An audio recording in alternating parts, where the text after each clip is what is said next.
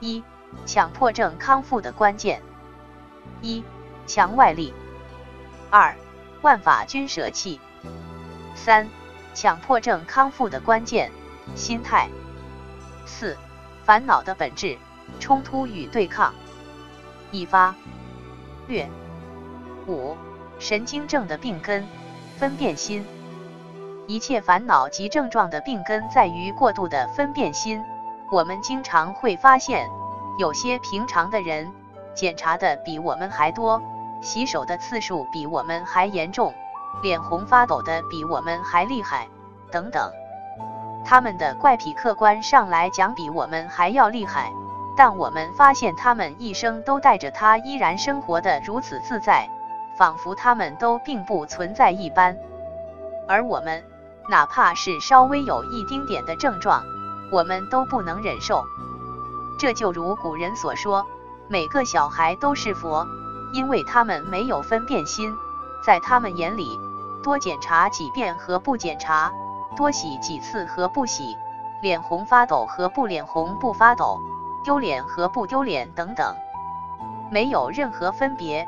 在他们眼中，根本就没有正常和不正常的概念。所以他们也就不会设法消除掉什么，因此也就不会有成人内心里的那种激烈的冲突与对抗。换句话来讲，他们能够接受一切。所谓存在即合理，就如禅学所指，没有分辨心，世界一切真实的客观存在的事实都是正常的，都充满着神性，包括他们身上的一切所谓的症状，没有好坏。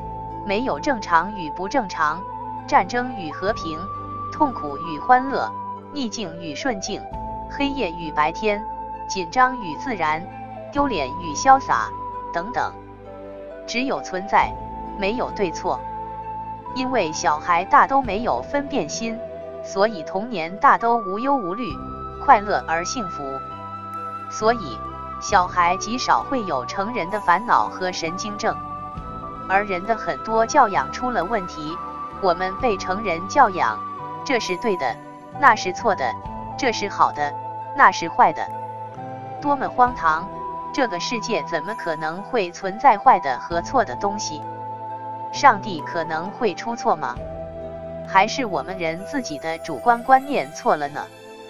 如此说来，说神经症是一个哲学问题，也就丝毫不夸张了。见五。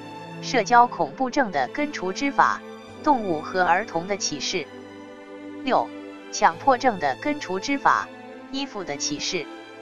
下周待续。二、社交恐怖症康复的关键。一、一切都是无法消除的。二、长期集体训练班。三、社交恐怖症康复的关键，顺其自然。四、反制法。不要脸了！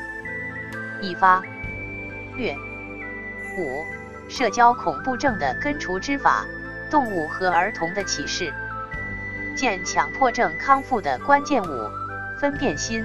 几乎每个动物和儿童都没有社交恐怖症的，虽然他们也会经常表现的紧张、羞涩和尴尬、发抖等，但几乎他们很快就会过去和适应。就如所谓的没有社交恐怖症的成人那样，假如我们现在仅仅只是一个动物和儿童，那么我们的社交恐怖症和强迫症等根本不用治疗，几乎可以肯定要不了半年左右都会一股脑的自然消失。什么面部抽搐、斜视、口吃、脸红、口水，什么疑病、饮食障碍、性心理问题。什么焦虑与抑郁，什么空间恐怖、强迫观念和行为，甚至于人类一切的烦恼，都将统统消失干净。